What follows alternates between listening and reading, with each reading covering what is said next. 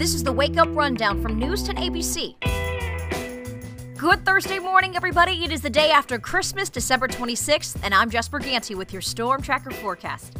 I hope you all had a very Merry Christmas, and as you plan today to maybe travel to see more loved ones, you have folks coming and going from your house. Today is a quiet day, even for you post Christmas shoppers. Yes, trying to get those after Christmas sales, returns, exchanges. No problems today as we actually only see cloud cover and we warm to a high of 38 degrees.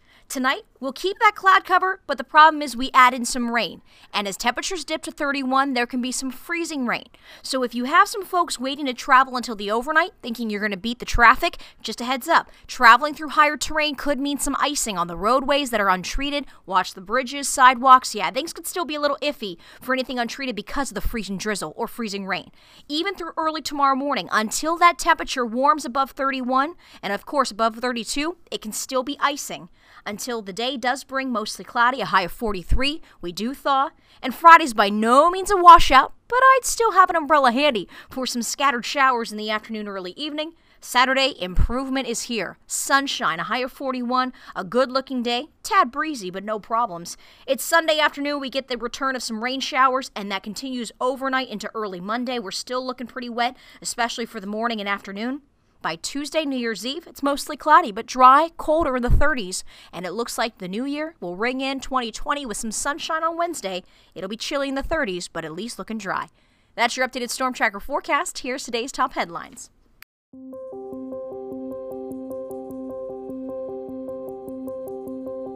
In the news today, a young father unfortunately killed, three others hospitalized in a Christmas morning crash. 24 year old Derek Premnoth was killed when the driver 17 year old Vishram Remdeo swerved across four lanes of traffic to the opposite side of Central Ave in Colonie, striking a utility pole. Police say speed was almost certainly a factor there. Meanwhile, authorities in Warren County are looking for a driver who may have witnessed a deadly car accident Monday night.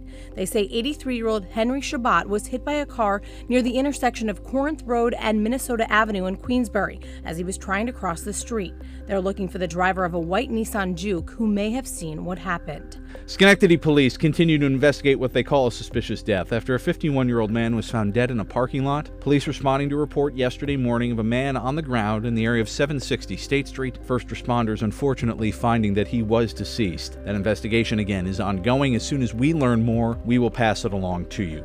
Albany police are investigating a Christmas morning shooting and are asking the public for information. Police responding to a report of shots fired early yesterday morning near the 200 block of Colonie Street. Officers say they found a man who had gunshot wounds to the leg. The 39 year old victim was taken to Albany Med, where he was treated for non life threatening injuries. New this morning, an investigation is underway in a fatal crash in western Vermont. Last Thursday, state troopers there responded to a single car crash, had gone into a tree in the town of Arlington. The 49 year old victim brought here to Albany Med in critical condition. The man reportedly died this past Sunday. Vermont State Police say the investigation is ongoing.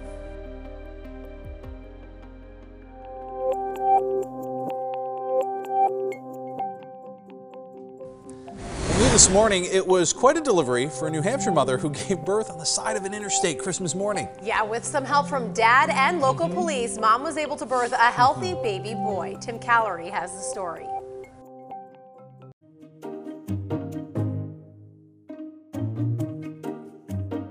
You're like, okay. It's happening. It's coming right now. Jacob Pochner had no time to think as his son was about to be born on the side of I-93 South. It's like all happening so fast. That I was kind of like, it was a lot of just shock. Late Christmas Eve, mom Brooklyn was feeling a little off, so the couple called their doctor. They told us to wait about 30 minutes to get a call back. But just a few minutes later, and she was like, we need to go. And I was like, okay. they packed up the car and headed out. They were just 10 miles away from the hospital when... And she was like, I don't think I'm gonna make it. I don't think I'm gonna make it. So they pulled over. Dad Jacob was on the phone with 911 getting ready for Dominic's arrival, and that's when Boscawen police officer Ryan Nolan showed up. It was something. It was the craziest call I've ever been on. Officer Nolan has never delivered a baby before, but he knew he had to act. Contractions were pretty close to each other, like 30 seconds apart you know, and pretty much like, you know, Concord Hospital's right down the street, but, you know, those contractions are that close, it's, you know, it, time to go. A state police sergeant and trooper later arrived on scene. Everyone working as a team, bringing Dominic Reese Pockner into the world. All the officers that showed up and the ambulance and everything like that, like we're very grateful for them. Dominic was originally due on New Year's Eve, but instead he picked a different holiday, showing up at 12:30 Christmas morning. Like the story sounds familiar. You know, these somebody's born on Christmas Day. You know, three guys sitting on side waiting to meet him. It's like seems fitting.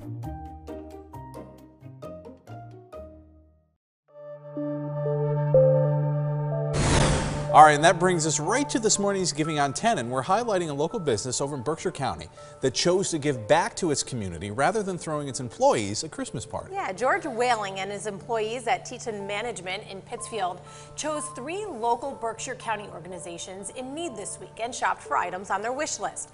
Just in time for Christmas, they delivered goods to Soldier On of Pittsfield, the Berkshire Humane Society, and Berkshire County Kids Place. Way to go. We want to continue to celebrate that spirit of giving. So tell us about somebody, group, organization that's giving back to this community. Send us an email to news at news10.com or leave it on social media, but use that hashtag GivingOn10 so we can share it on air and online.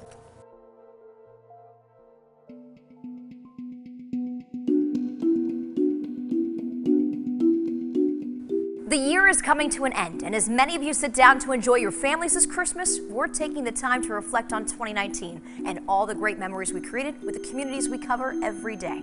The year started off with a major snowstorm, and the Storm Tracker team worked overtime the weekend of January 19th to keep the capital region informed. We're going to be dealing with very dangerously cold wind chills. Are you ready for the challenge? I'm ready. I've been looking forward to this. I myself had the chance to be in the field meeting people in Saratoga Springs who are facing it head on. Come on, buddy, I'm ready. I'm, who's this friend? Hi, look at this. Perfect timing. You can't plan that better. Fast forward to the summer, and our mobile storm tracker was out in all sorts of different severe weather, from extreme winds to rain, and of course the historic flooding we saw near Little Falls the first morning of November with meteorologist Matt Mackey. Notice the covered bridge back there. That is normally the span of this creek. It normally runs from one end where it says weight limit three tons on over to the other side where you've got the bricks or the, the stones coming out on the other end of that covered bridge. If you zoom out, get that wide shot, this is how wide it is now. This is tripled in width. That's how much water is coming on down. And it was only a month later we were covering a major snowstorm that would become the eighth largest snowstorm in history for Albany. With all of these major weather events, we can't forget about the morning team's most favorite time of the year, May. This year, we visited more communities than ever before during our 10 in Your Town tour, which brought us to Scotia, Albany, Rensselaer, Amsterdam, Watervliet, and Glens Falls. Our first stop was in Scotia Glenville at the Water's Edge Lighthouse. While it was a chilly morning, we had a beautiful view of the Mohawk River, and our hearts were warmed by some homemade pies from local women trying to win tickets to Waitress the Musical at Proctor's in Schenectady. To keep with the food theme, we had to go inside the restaurant to show off the delicious menu with their head chef, who is a proud graduate of the SUNY Schenectady County Community College Culinary Program. Our next stop was a two for one, with some of us at De Laet's Landing in Rensselaer and others in Albany's Washington Park for the annual Tulip Fest. We had the chance to chat with the Albany Patroons after their championship win. Hard work paid off, I can say that. And who could forget the beautiful Tulip Court? What do you think? Quick selfie? Let's do it. Okay, one, two, three. We also visited with some of the food trucks right in downtown Albany. The Buffalo Burganti. Hey, thank you, Les. No problem. Enjoy the rest of your day. Woo, you too. For our third trip, we headed out west to meet up with some of the lovely people in Amsterdam, like Dan Nelly with the River's Edge restaurant. He took us inside his kitchen to cook before the sun even came up.